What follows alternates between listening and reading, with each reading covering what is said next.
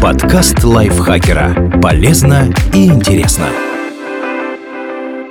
Всем привет! Вы слушаете подкаст лайфхакера. Короткие лекции о продуктивности, мотивации, отношениях, здоровье. В общем, обо всем, что делает вашу жизнь легче и проще. Меня зовут Дарья Бакина. Сегодня я расскажу вам 5 фактов о попугаях, которые точно заставят вас удивиться.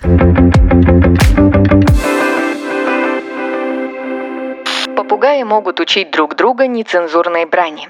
Нередко туристы и исследователи, путешествующие по лесам Австралии, натыкаются на местных диких попугаев, которые осыпают их отборными ругательствами на чистейшем английском. Возникает логичный вопрос, где птицы, никогда не встречавшие человека, умудряются нахвататься грязных словечек. По словам орнитолога Джайнии Сладок из Австралийского музея, их учат этому домашние попугаи, которые сбежали из неволи или были выпущены нарочно. Кроме оскорблений, дикие особи способны имитировать звуки пилы и топора, а также щелчки фотоаппаратов. Они запоминают звуки, которые издают туристы, орнитологи или сорубы, и не только воспроизводят их сами, но и учат им сородичей. В средневековье попугаев считали райскими птицами.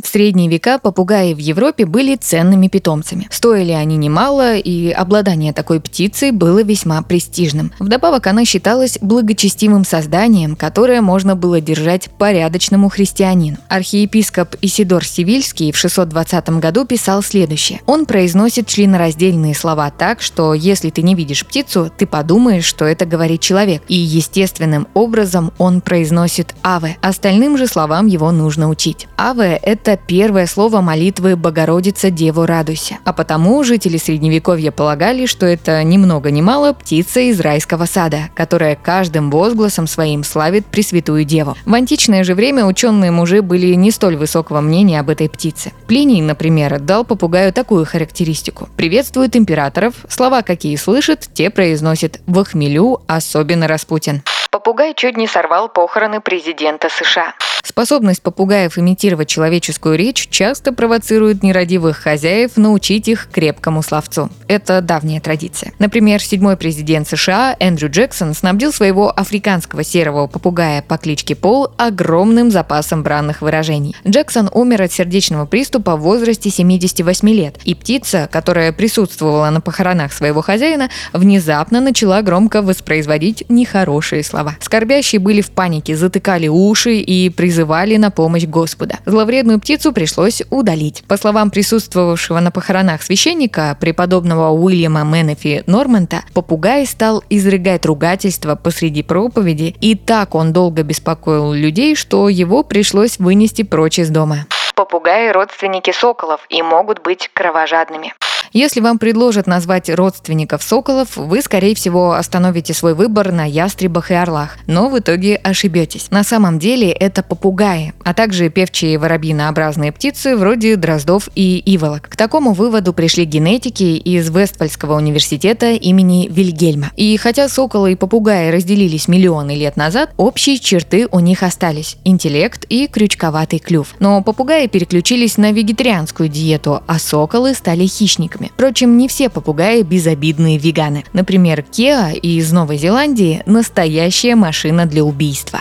Эти суровые зеленые птицы с изогнутыми крючковатыми клювами по ночам приземляются на спины овец, которые мирно пасутся на новозеландских полях, и выклевывают у них жир. Они оставляют ужасные раны, которые иногда воспаляются и приводят к смерти скота. Фермеры пытались ставить ловушки, но попугаи научились деактивировать их. Для этого Кеа тыкают в капканы палками, удерживая их в клювах. Умение использовать инструменты говорит о выдающемся интеллекте этих птиц.